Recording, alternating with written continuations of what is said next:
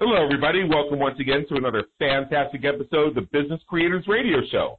My name is Adam Homey. I am your host, and I am honored that you have made the wise decision to invest in yourself and tune in today. Here at the Business Creators Radio Show, we help business creators and entrepreneurs like you win at the game of business and marketing so you thrive from your intersection of your brilliance and your passion. Be sure to check out our website at w w w dot business creators radio show dot com, which is one of the longest continuous running weekly entrepreneurial podcasts you'll find. We have a breadth and depth of topics relevant to business creators just like you. Also be sure to subscribe on your favorite on your favorite syndication network. We're on most of them, and that way you'll get fresh content delivered to your queue every single week. Now, today's going to be interesting because this is one of those days, and this is what makes being a business creator so interesting at times, is for some reason the connectivity gods are not working in our favor. Uh, hopefully the audience hears me just fine. We, uh, our normal connection that we do the episodes of Business Creators Radio through, for some reason just don't want to play nice, so I'm on connection B. And one of the reasons that the Business Creators Radio Show, and then I'm going to let you know a little secret, folks. This is a little secret, and you can take this home with you. One of the reasons the Business Creators Radio Show is done in an audio format, and it has sort of the A M radio feel to it, is because when you are dealing with business creators, and particularly since a lot of our people uh, who come and be guests on the show are either digital nomads or folks who don't work from a traditional office, is people can show up looking all different kinds of ways. I think one of the most interesting episodes we ever did is when our guest was actually on top of an airport hangar, and you could hear the jets flying over as he was answering the questions. It was one of our really fun interviews, and I think uh, that was one of those interesting scenarios. And then we had another one where a woman was calling in as our guest, and she was literally in the jungle somewhere in South America. So we can we can have people coming in from all over the world, just like our listeners from all over the world. So today is my day to be in a little bit of an exotic location, so to speak, and this is going to be a great framework within to discuss the coaching effect. And what the coaching effect is comes down to is that some of the best managers behave like coaches, supporting, teaching, and challenging their team members to achieve their goals. And after studying over one hundred thousand coaching interactions, today's guests have identified some specific behaviors and activities the top-performing coaches use to lead effectively. The name of their book is called The Coaching Effect, and our guests today to share this with you are named Bill Eckstrom and Sarah Wirth. These guys are fantastic, and they're going to tell you a little bit about it in a moment, but first of all, I want to introduce them. Bill and Sarah, come on in. The weather's fine. Thank you, uh, Adam. It's yes. nice to be a part, and thank you very much for having us today.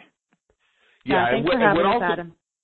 And you bet. What also makes this show unique is we actually have two guests today. Normally we have one. So this is one of those episodes, like I say in the introduction of my book, Groundhog Days and the Vet Not a Business Strategy, where it just seems like we're breaking all the rules. And first rule is normally I read off the official bio that the guest gives me. But the challenge is today we have two guests. And together they have a little bit of a story. So we're going to skip right to the part where I would say to the guest, you know, I just read off your bio. This is very impressive. And what we'd like to do now is turn it over to you and have this tell you, t- tell our listeners a little bit about your journey and what's brought you to the intersection of your brilliance and your passion. So, Bill and Sarah, that's going to be my question to you today is tell us a little bit about your journey and what has brought the two of you together to where you're serving business creators from your intersection of your brilliance and your passion through the coaching effect. You know, it's a, it's actually, uh, Adam, it's a very interesting question. And um, the irony is that Sarah and I, although it was never intended, and Sarah, I don't think you and I have ever been asked this question the way Adam has worded it. Um, and you, you and I certainly have rehearsed this, but Um, we are together, working together, uh, passionate about what we do, passionate about the coaching effect. And the coaching effect is so much more than just a book, obviously. But um, the reason we're together is because Sarah and I both got fired from our previous employer. And congratulations. Yes, thank you. Thank you very much. So that, uh, which is kind of weird in the sense to be able to say that, hey, we both got fired, and now look at us. We're we're happen to be together working on the same things, um, actually from the same same employer, uh, but at different times. So anyway, that's uh, the route that brought us together, and I'll let Sarah expand a little bit how it's impacted us and what we do and how we do it. But Sarah, what would you say to that question? Yeah, it's as Bill noted noted um, at the beginning of our call. It really is about um, being able to get people in a different spot, and and part of us and having this journey of, of getting fired from an employer, it gets you outside your comfort zone. It it forces you to do something different. It forces you to learn something different, uh, and it forces you to really step up in ways that you hadn't before. And that's and that's ultimately what our journey is about, of of building our skills in completely different ways, and and creating this organization that studies great leaders. Uh, and then being able to help those leaders challenge themselves and challenge their team members to do something different, to get outside their comfort zone, to grow and develop in new ways. That's what the coaching effect is about, uh, and it's definitely been propelled forward by our personal journey of having to get out of our own comfort zone. Yeah, and, you know, I, and I've looked into some of the work that you guys have done through the Ecsell Institute, which is a company you're both involved in now, and that's spelled for our listeners E C and then capital S E L L, Ecsell Institute, which, as I understand, is a research-based organization that works with leaders internationally to help them better understand, measure, and elevate coaching's impact on performance. So what's really exciting about hearing from Bill and Sarah today is we're going to actually be looking at the efficacy of coaches and how they can coach more and manage less. And I think that's going to be a very important thing in our, especially in our workplaces and our virtual organizations and our entrepreneurial ventures, is coaching more and managing less. And I really love that formula of what we're going to be talking about today. So you named your book, the book that you wrote together, called, you named it The Coaching Effect. So tell us, what's that all about? Go ahead, Sarah. So The Coaching Effect is about the idea of a really effective manager behaving more like a coach than like a manager. As we started right. to study what made managers really great and the ones that were achieving better results with their team, they didn't function in traditional management ways. It wasn't all just about process and structure and, you know, working on strategy and then making sure that that strategy came to life. It was more about the relationships that they were developing with their team members. It was more about how they were getting their team members to grow and develop and, and really expand their skills in new ways. So as you study, you know, where coaching is traditionally existing in the in the sports arena, you see those head coaches of teams really developing relationships and, and challenging and building their team member skills so that they can excel in performance. And that's what the best coaches do, even inside of a work environment, a, a business environment. Uh, and so that's what we started to really get excited about studying, is this this coaching effect and, and managers really behaving more like a coach than just a manager. Yeah, I think that's a really powerful concept, and it's one of those things like, and this is one of the under, underlying principles of my book, which is Groundhog Day and event, excuse me, Groundhog Day is an event, not a business strategy, is that sometimes it's those little shifts that can make a big difference. And one of the elements of the spring formula is about little shifts in language that we make. So just by making a slight redefinition and focusing on the coaching aspect, either as opposed to or more than the management effect, we can create an entirely different frame about how we work with people, how we supervise people, how we motivate people, and how we get people working toward the common goal. Now, in your work, you have studied more than one hundred thousand coaching interactions. And this research, as you guys were telling me a little bit a bit about in the green room led to several discoveries. So if you wanted to share a couple of those with us, I know that there were one or two, I think, that really surprised you, and I thought the stories were pretty interesting, and it'd be great for our listeners as well. Mm-hmm. Um, I'll start, Sarah, if that's okay. The, sure. You know, as, as I think we said in the book, the one that surprised certainly me, and I think I, it would be the same for Sarah, but I'll let her comment, um, was the discomfort factor. Um, we knew relationships were important, and, and that's certainly one of the drivers of team performance and growth. We knew, you know, having a strong order, systems, processes, and tools in place, you know, that was foundational to growth as well.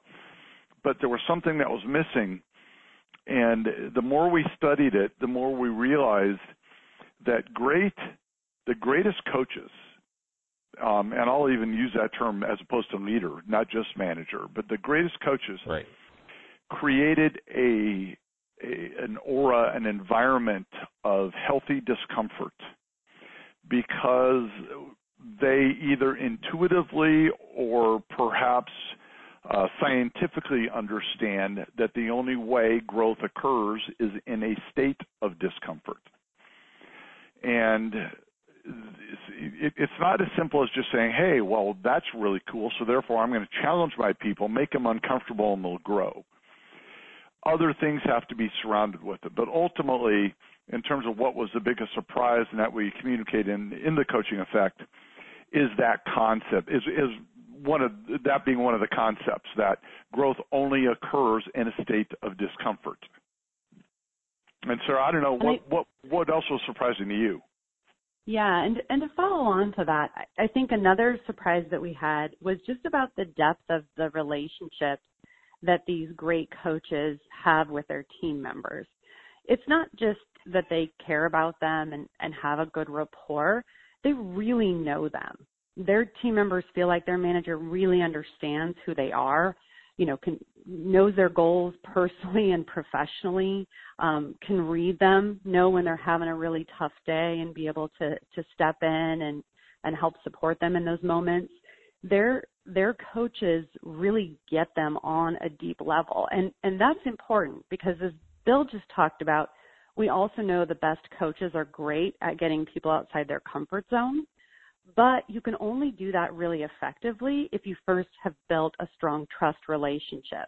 So as you can imagine, if you're trying to push somebody and challenge them and, and really, you know, get them to perform in a way that they never have before, if they don't feel like you really know them and care about them and have their best interests at heart, uh, it's going to be tough to do that. And so the depth of the relationship was also, I think, a really good discovery in terms of what separates the best coaches from others.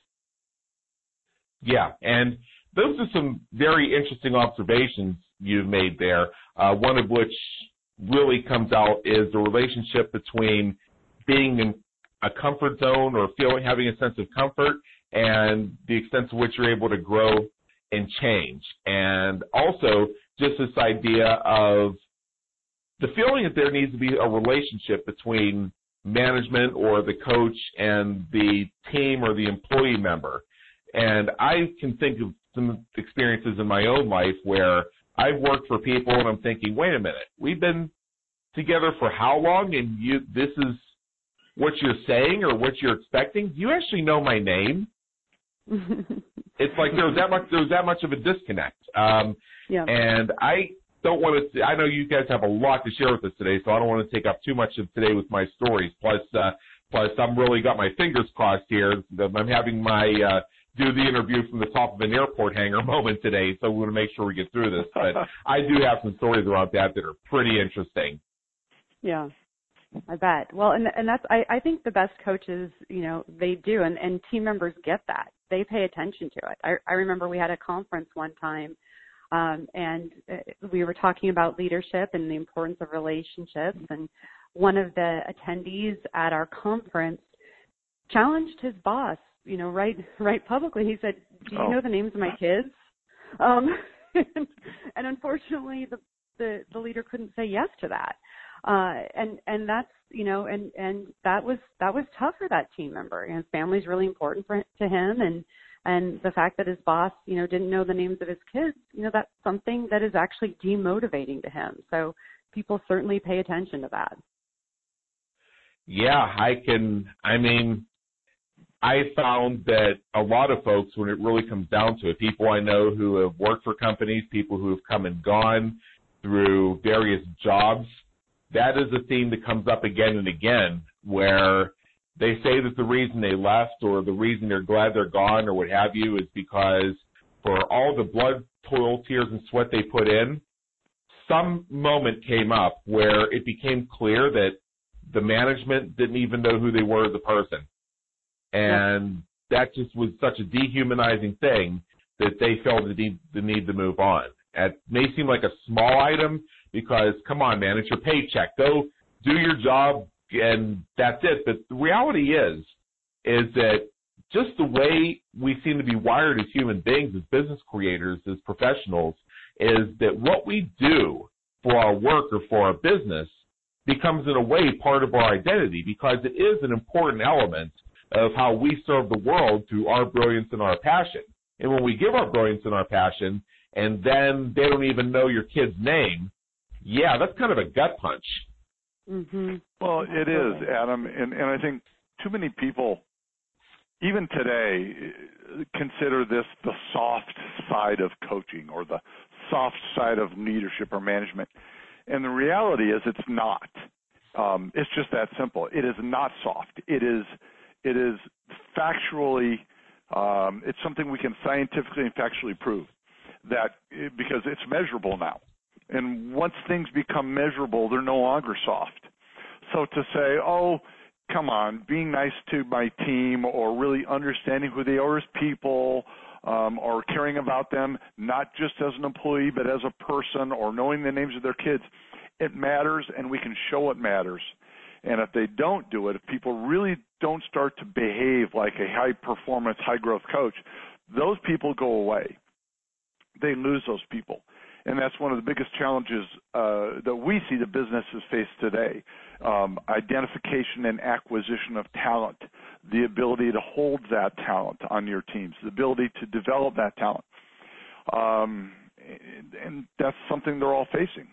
So people really need to understand that these are not soft skills, but these are hard skills that can be measured and that should be measured to understand the impact that their current existing managers are having on the performance.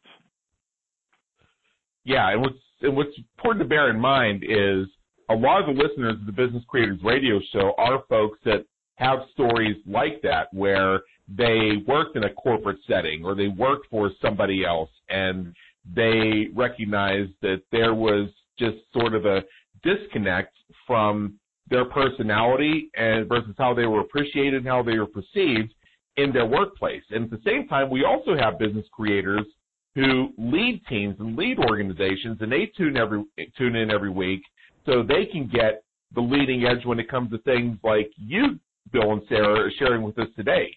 And I got to tell you that I do a lot of work in this area myself, and this is actually the first time that I have heard these types of things being identified as being hard skills, or at least not soft skills, and something that can be scientifically proven. I mean, yeah, I've had an awareness that all manner of employee satisfaction issues can be measured, but just to hear that this is particular thing is being measured scientifically, this illustrates how important it is to recognize the impact, especially when you look at how people who do the corporate hustle or who do a career path as opposed to an entrepreneur path view who they are and what they bring.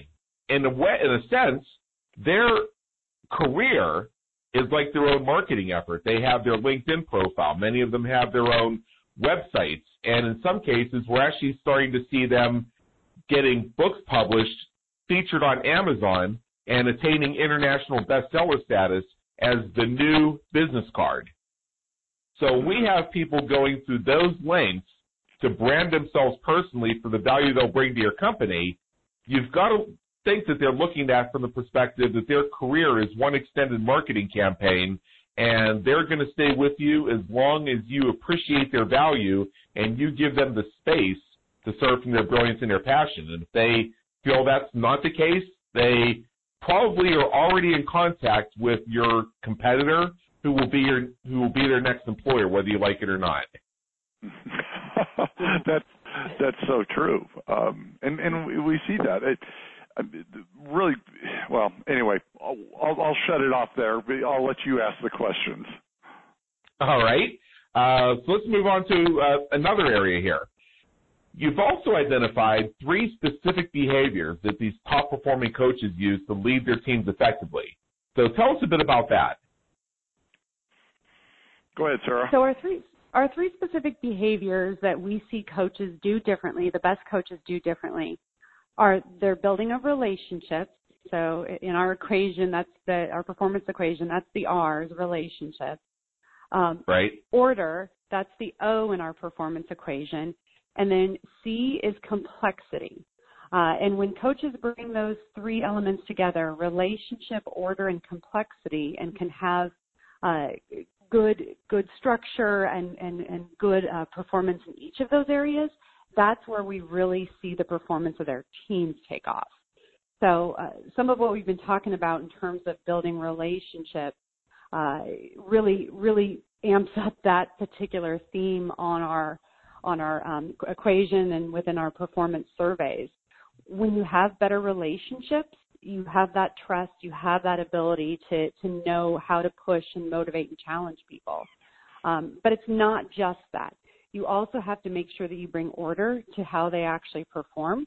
So you have to make sure that they have clarity regarding expectations and clarity regarding what they're supposed to be doing in order to meet those expectations. And then you've got to have the complexity. And that's all about pushing people outside their comfort zone, asking them to stretch, asking them to grow, and asking them to take on challenges that they probably didn't even realize that they could take on and that they could achieve. And when you bring those three elements together of relationship, order, and complexity, that's where we see really great coaching relationships happen. And what I would add to that um, is every coach, every manager, every leader does that today. Whether they know it or not, they have a relationship with everybody on their team, but it, right. they don't know how good or bad it is. They create order amongst their teams. They create that, those disciplines, those structures, those processes, the things that Sarah talked about. They have that in place. Now, whether they're good, bad, healthy, or unhealthy, they don't know. And to some degree, everybody creates this complexity. And when we use that, that term complexity, we're, we're talking about these, these are environments that, that coaches create. Complexity is not an environment that's, um, it, you don't want to think of it in terms of complicatedness, but think of it in terms of something that's uncomfortable, uh, where there are unknown outcomes, or someone, to use this simplistically, I've been pushed outside of my comfort zone. So every coach does that, or a lack thereof to some degree. And that's why we've identified those themes, because they're not only in place with every single coach we measure, um, we can give them an outcome. We can actually score coaches on their effectiveness in those areas on a scale of one to one hundred. And when I know a score, when a coach knows a score, when a manager or leader knows a score, they know then the areas in how, or, or excuse me, how to improve those scores. And the result is always more, more team performance. Yeah. You know, Bill, what was going through my mind when I heard you describing the relationship aspect of this is, you said something to the effect of, regardless of what you think or regardless of what you perceive, that if you are in a management or a coaching relationship with somebody who works for your organization, you have a relationship with them. Well, what crossed my mind is, yeah, and what kind of relationship is that? Uh, if you don't know the names of their kids, you have a relationship with them all right, but it's sort of uh, uh, dysfunctional might be a very mild way of putting that. Yeah. But it, oh, doesn't, it doesn't change the fact there's a relationship. Right. I mean, and Sarah Sarah studies this stuff. Um, I should say she's privy to our research. She sees when she works with our clients, because she's our V P of client service. So when, when we do these research studies, when we get back verbatim comments from employees that talk about their managers, I mean, Sarah sees these comments all the time. So she's really I don't know, Sarah, I'd say deeply rooted in how critical that relationship factor is, because you see a lot of those words that come out of employees' mouths.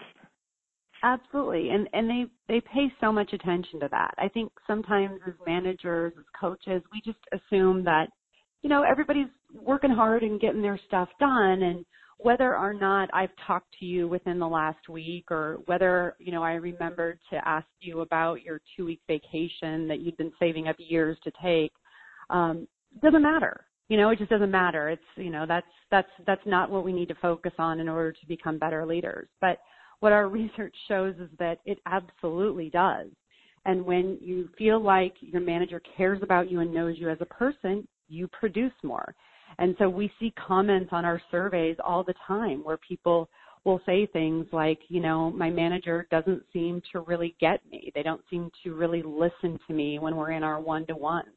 You know, they never ask me about myself personally. They point that stuff out, um, and it it shows that it matters to them in, in terms of their performance. Yeah, you know, I worked for this one company a long time ago, and I had kind of those basic expectations from management, and uh, I got to tell you, my own supervisor was very good at this stuff. Uh, he was, when I look back at my trajectory and how things evolved in the industry just twenty years ago, he was actually, I would say, sort of a pioneer in thinking about things like relationship order and complexity as a key component of the relationship with the people who work for you, and viewing yourself not so much as a supervisor, not only as a supervisor, but also as a mentor, as a coach, as a motivator, somebody who relates to people on a one-on-one level. Now, I, because I had this expectation, I guess, that people treat me like a human being, I found out that somebody in senior management in the company was running around saying I was high maintenance. And uh, my supervisor, the same one I just mentioned to you, related to me, well, you know, somebody in in senior management uh, goes around and says you're high maintenance. I just thought you should know that. And I said, well, which one is it? And he said, well, I, I can't tell you that. And I said, okay, well, there are six senior managers in this company. You just told me that one of them says I'm a high maintenance individual. So as far as I'm concerned, they're all stuck up. They're all assholes with sticks up their rear ends. So, see, I, I, I can play that game too. And that is the kind of reaction you're going to get from people when you show that you don't care as a person. So some, I'm being told that some person whose name I don't even find out is saying things, negative things about me that are actually the opposite of fact. Because the fact is, I simply, in all my interactions, whether it was with employers or with clients or what have you, I just simply say, to quote Winston Churchill, give me the tools and I'll do the job. But I am going to ask for the tools until I get them. Now, if that's high maintenance, then let me know and I'll go somewhere else. But the fact that I'm telling you that seventeen years after it happened, I think proves your point.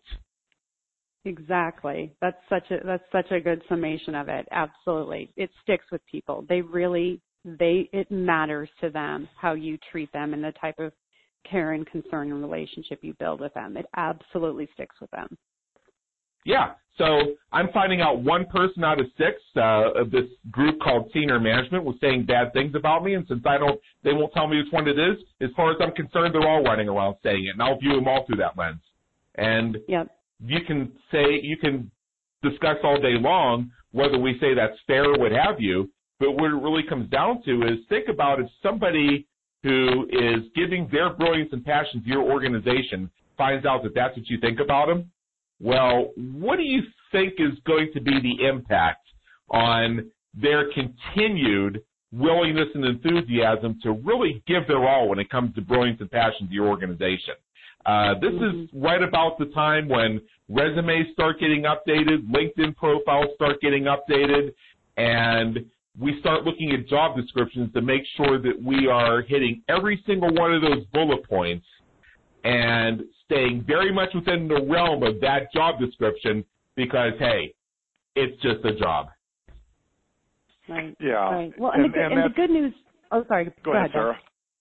You go. I was just going to say the, the good news is that there are things that you can do differently too, because that's part of what we've studied is coaches who were at a certain stage in terms of their development and what they knew about effective coaching. And then with investment and training and focus and intentional effort on becoming better, we would measure them a year later and see great growth. So the good news right. about it is that once you learn about these principles and once you learn about what team members are really looking for to be more motivated and to be more engaged and to perform better, you actually, you can change that and you can change your approach, and there's things you can do differently that are going to allow you to build a better relationship, establish good order, and, and put them into complexity. So there are things that you can do to grow in that regard. You know, I've got to ask, I've got to, Bill, Sarah, I have to ask you this. Um, we're about to move on to conversation about structured interactions and coaching through team meetings and one-on-one meetings. And anybody who's read my book knows that I have some thoughts about meetings in general, so that'll be an interesting dialogue. But before I ask those, and if you can't answer this, that's okay, but we discussed some of the zingers we receive when we get the narrative feedback when you do your surveys and you do your research in organizations. I shared with you what I probably wrote on one of those surveys at some point. I said, gee, you know, I come here and I pour my heart out and I find out that somebody in senior management is clucking about me being some sort of high-maintenance person. Well, there's your survey. I'm just curious, what is the most interesting comment you've ever gotten, whether good, whether bad, what have you? Yeah, um, about someone, are you referring to someone commenting about their boss or, or yes, Sarah and I personally? Yes, what, yes, no, about their boss. One of those narrative comments in the, you know, tell it in your own words section, the anonymous feedback that comes back. Because you said that reading those things can be very interesting and very insightful. Because, I mean, my company does surveys as well, and that's, to us, the most interesting part is reading what people say when you let them go freeform. If you can tell me, what was the most interesting one you've ever seen somebody say about their boss? Well, I'm going to refer to this one. We, this is fascinating, I, I thought. So um, there are a few open-ended questions we ask when, when we're measuring coaching a human. Um, there are a right. few open-ended questions. One of the questions we ask is, what does your manager do best as a coach? And the response was, I don't know. I have never been coached. Wow. So that's one wow. of the things there about you. Yeah, that that was one I, I definitely remember. Another one that sticks out for me is somebody um, volunteered about their one-to-one meetings. They said, I essentially the gist of it was, I don't think she's ever listening to me during our one-to-one. It's pretty clear that she's responding to email because I can hear the typing in the background. You can imagine how effective that relationship is. So these, so these one-to-one meetings in this case, these were not, these were not face-to-face. So right, exactly. They were over a telephone, over a Skype connection, or a Zoom connection. But she could hear those keys clacking away in the background. Yeah, if I yep. hear keys clacking away while I'm in a one-on-one conversation with somebody, unless we had an agreement of sorts at the beginning of our conversation that they were going to be taking notes on it. So I know right, that they're exactly. just typing stuff down so they have notes of the conversation. At best, I'm going to say, oh, they're writing stuff down about me. I wonder what this is going to come back and boomerang on me later. That's the right. best case scenario. And the worst case is, oh, so they're Zooming through email while having a conversation with me. Well, gee, don't I feel special?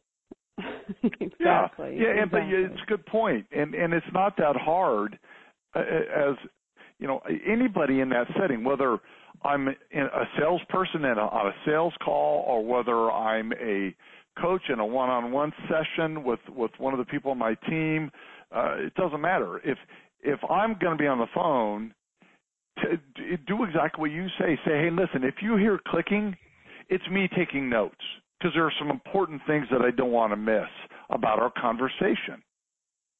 But to not say anything and to, you know, that yeah, that's the worst case scenario of, of everything. This is, oh, great, they're returning emails. That's how important I am. Right. I, I, I, I agree. And, and as you pointed out, Bill, you know, just stating up front that you're going to be taking some notes because you want to capture all those key important things creates an agreement for the call, and taking the nine seconds to make that statement makes all the difference in the world. It's it's funny how sometimes it's in those small things we get the big returns. Well, it, you know, and that's that point in and of itself, Adam, is huge. Ultimately, what coaching does, and, and what we're and and I think we do need to segue, sir, as an expert at uh, what are the specific activities and behaviors that coaches, the the great ones, the ones that that produce, that have teams that produce the most, what they do differently.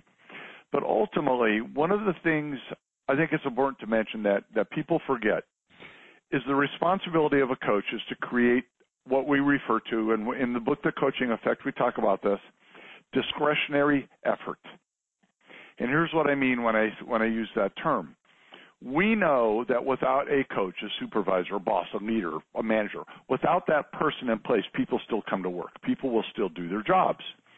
Right. And if you use sales as an as an analogy, if a sales manager does not show up for work or goes on vacation or is not perhaps traveling with the salesperson, the salespeople still work. So, and they still sell stuff, and numbers are still produced. So the question is, if salespeople will still sell without a boss, how much more will they sell with that boss in place?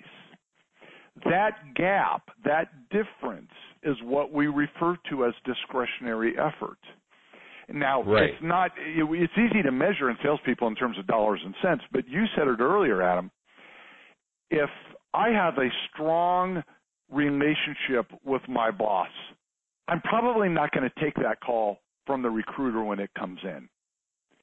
When I have, when my boss knows me as a person, knows what what what income I'm trying to make, knows what goals I'm trying to execute against, I stay an hour longer at work. I make an extra call. I do those, all those, I'm more engaged in what I do. That's discretionary effort that coaches are accountable for creating at all levels within their teams.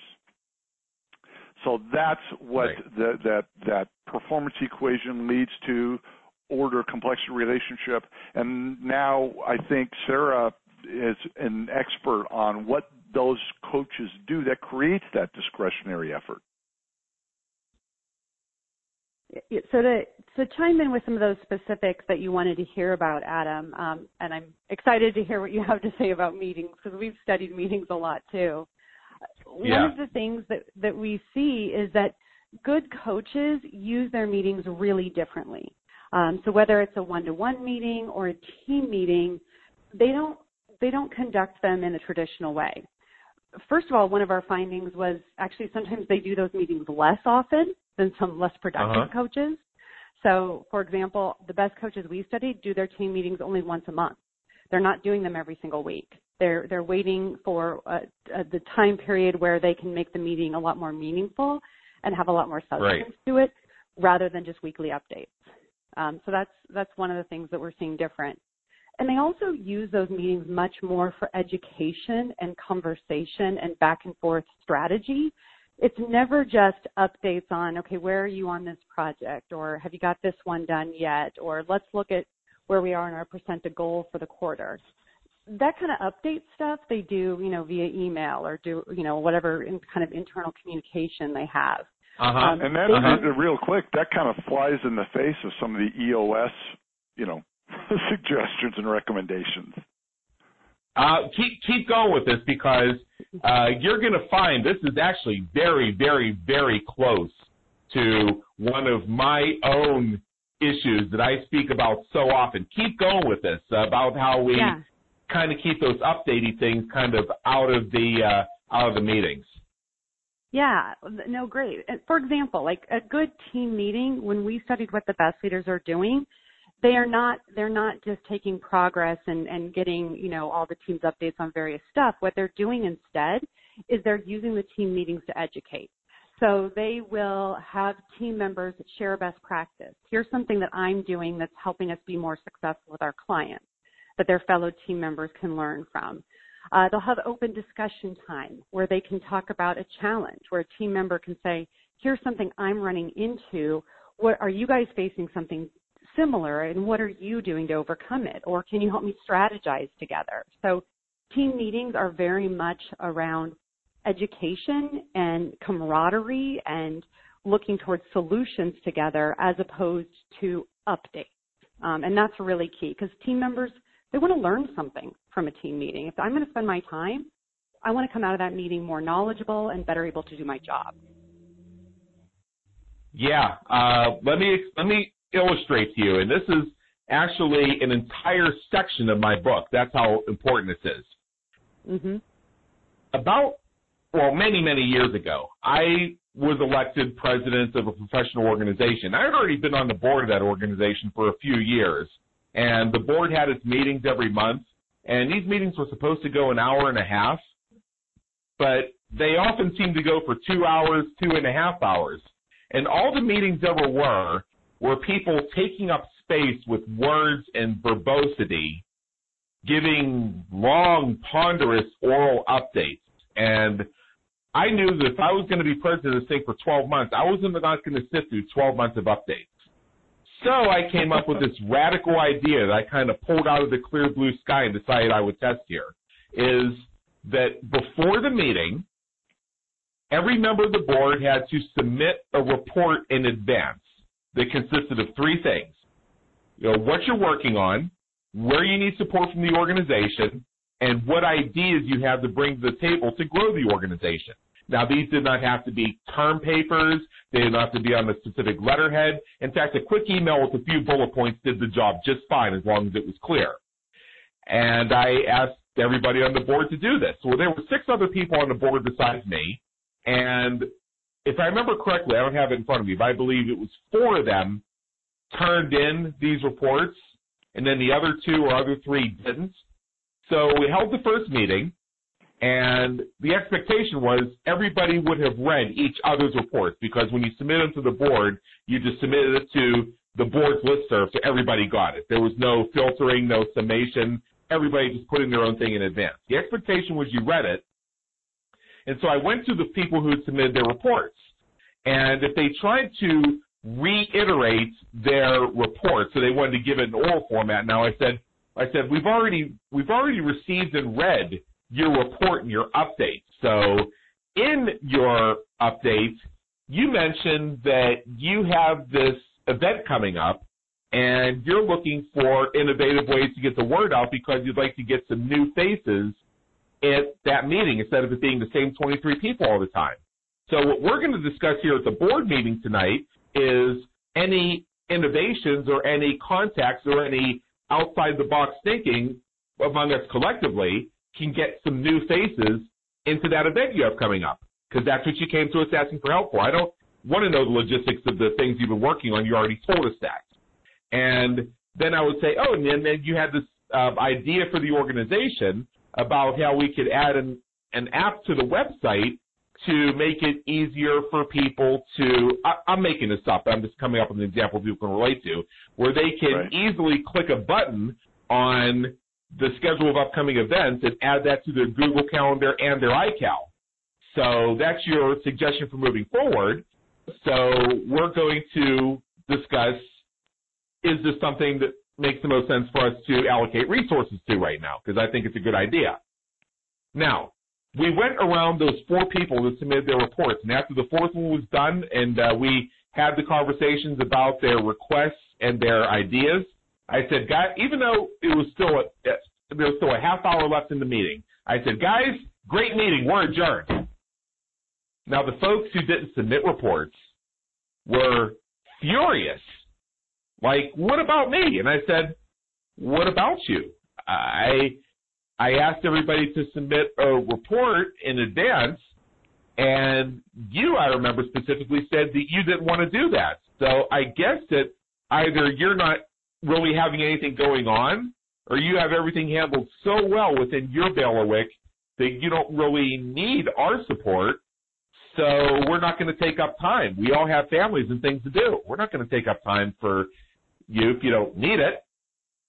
And that went over like, like a ton of bricks. But here's the funny thing, Bill and Sarah. Here's the funny thing. I stuck to my guns on this, and the results were almost immediate. Beginning with the very next meeting cycle, you had the board members actually in a competition with each other, a friendly competition, to submit the best reports. You had them chatting among themselves saying, huh, I got mine in first, or, hey, hey, come on, Sarah, my report's in. Where's yours? I want to read yours.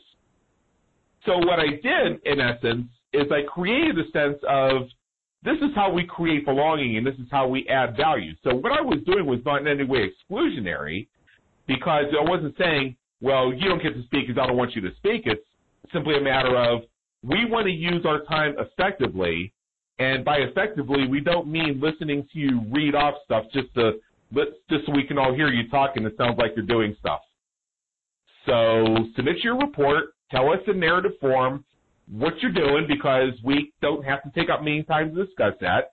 And let's focus on where you need support and what ideas you have to grow the organization, because that is going to move us forward a lot faster. If you're doing five things right now, I can read five bullet points, and if I have any questions, I'll ask you, but I probably won't because you'll probably be clear.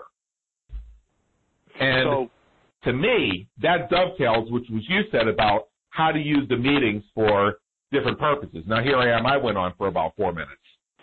But but but here's what's interesting, and that's an amazing example, Adam, and here's why.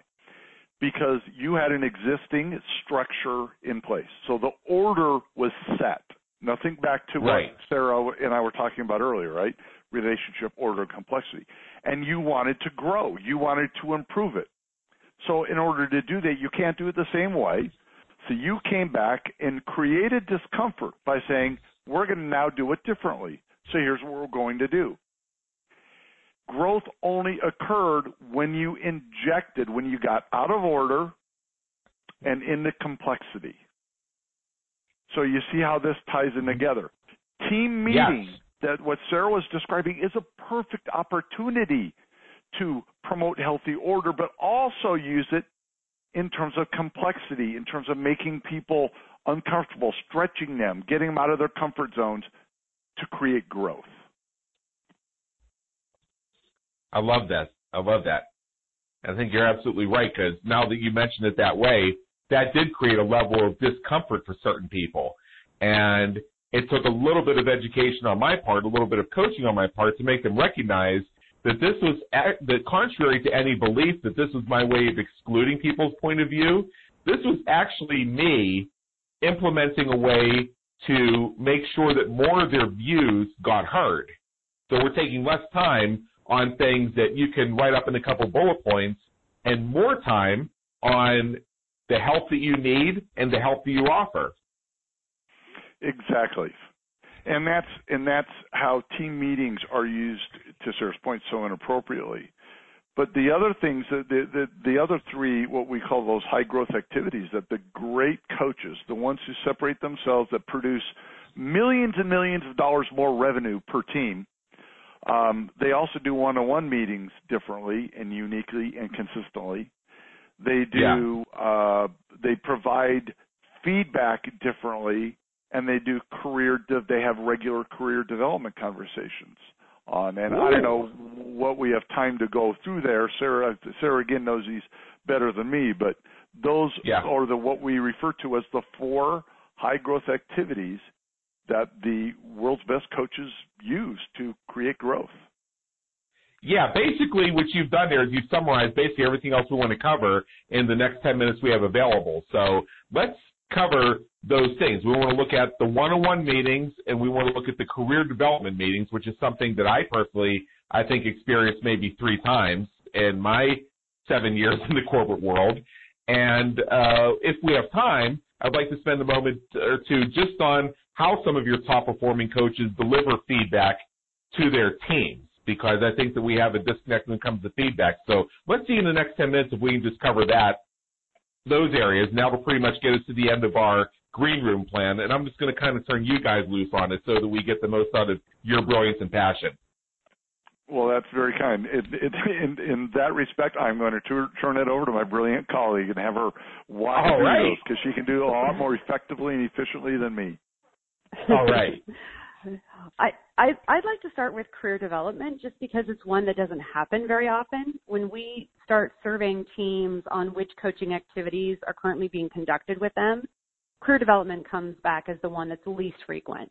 Uh, and, and that's because most managers don't know how to have a good career discussion, because they think of a career discussion in relation to, am I going to promote this person? Um, and if I'm not going to uh-huh. promote this person, then why am I talking to them about their career?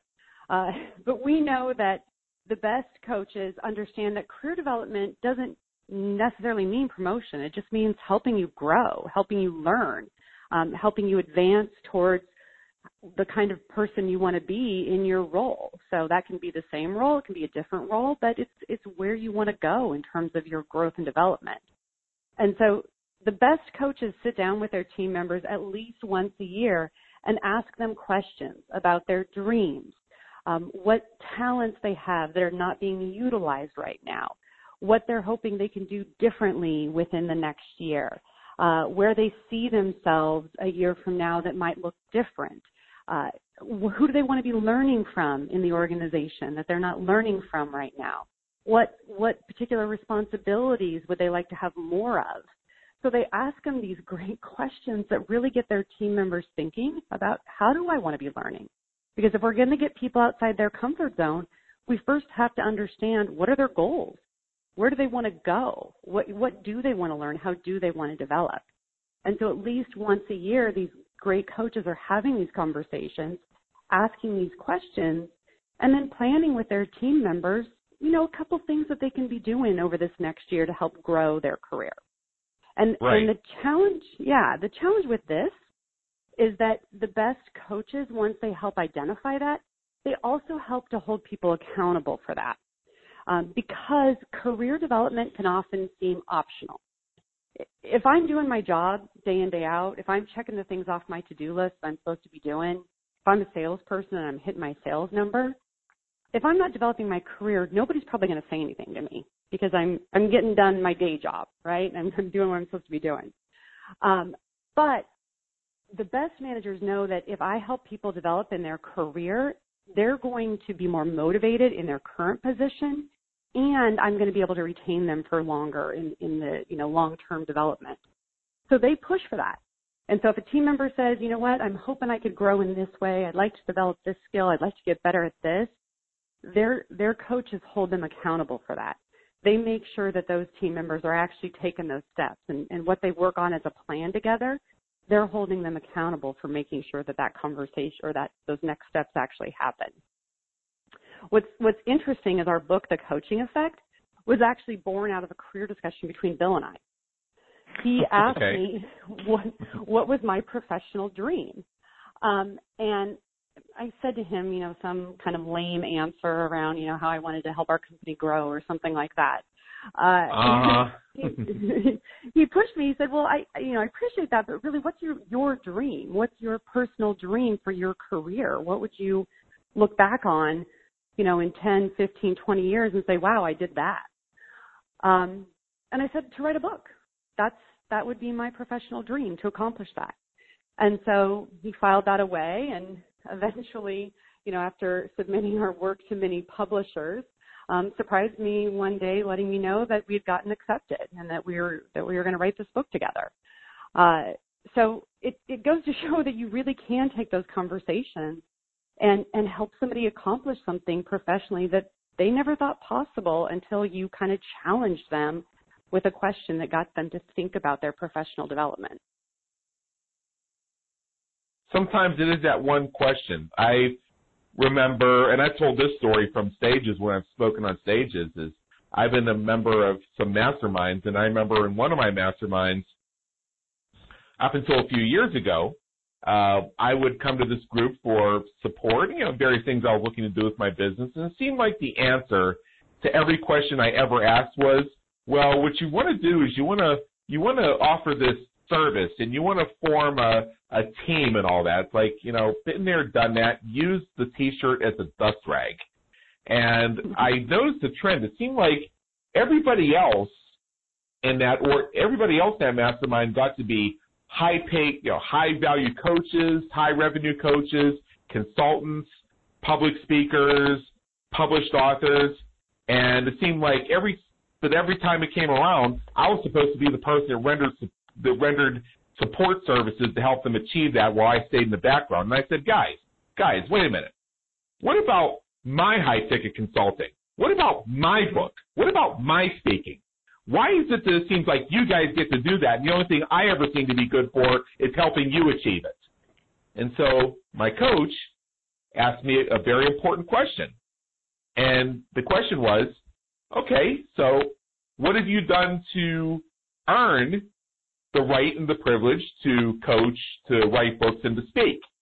And he wasn't saying that in a manner of putting me down or anything like that, or trying to make it seem like I was being presumptuous. He was just telling me to get in the mind frame of being able to answer that question for myself. The point being is I had done plenty to earn the right to speak, publish, and coach. It's just a matter that I hadn't thought about that, and I hadn't made that part of how I projected myself to the world, is why I kept finding myself in the box. And once I made that shift, then I got to experience more high-ticket consulting. I got a book published. I got on more stages. So just that one question sometimes makes a big difference. Yeah, absolutely. That's no, that's great. That's a great example. Help somebody identify what that is, and then all of a sudden they could start working towards that in a, in a whole different way. Exactly. Yeah, I'm I'm I'm for that. I'm for that completely.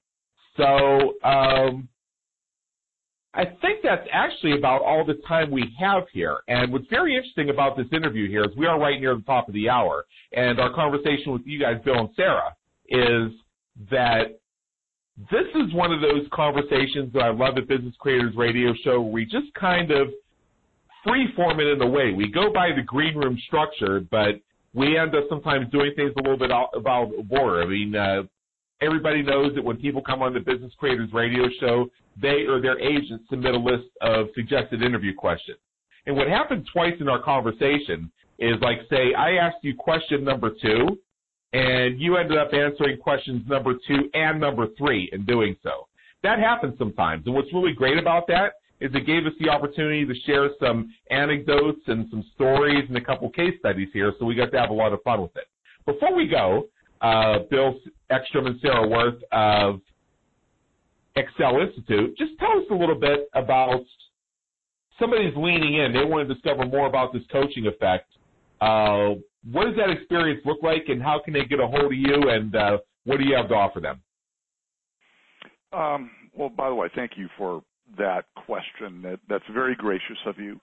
Um, I, I think the best way, obviously, they can learn it would be to call us. I mean, my goodness. Right. And sometimes we're, people are afraid to do that. Um, but, you know, we, we always welcome personal conversations. Obviously, then the second best way and the most logical way where people would do would be to go to our website and learn um, about really what the coaching effect is. Yes, it's the title of the book, but it's really the coaching effect is really about putting together a performance system that helps leaders or coaches or managers perform at higher levels. It's about quantifying how good they are now. It's about giving them the tools to improve and measuring those outcomes down the road. Um, there's all different kinds of ways people can engage. As simply as buying the book, they can become a client of ours in, in a variety of ways. They can come to one of our Coaching Effect workshops. Great. I mean, there's just there's a litany of things they can do, but I think, like everything else, like we, it all starts with a relationship. Ultimately, that's where we want to get to know people. We want to know what makes them tick. We want to know what they're trying to accomplish, and uh, see if we can help them that, on that wonderful journey, because coaches and managers and leaders, they affect more lives than they ever thought, and that's what we want to make sure those that effect is really, really positive. Absolutely. So uh, your website, I'll just give this out to people, it's Ecsell Institute dot com, but it's spelled E C S E L L Institute, not E X C E L, E C S C L L, Ecsell. So I wanted to make sure everybody has that. You can go to Bill and Sarah's profiles on our website, and you can see that for yourself. So uh, Bill Eckstrom, Sarah Wirth, authors of The Coaching Effect, and co-founders of Ecsell Institute. Thank you so much for being with us today. It's been an honor and an education. Thank you, Adam. It has been an honor. Thank you so much, Adam. If everybody listening, this is Adam Homey, host of the Business Creators Radio Show. Please tune in at w w w dot business creators radio show dot com, where we help you win at the game of business and marketing so you thrive from your intersection of your brilliance and your passion. Until next time, have a great day. Take care.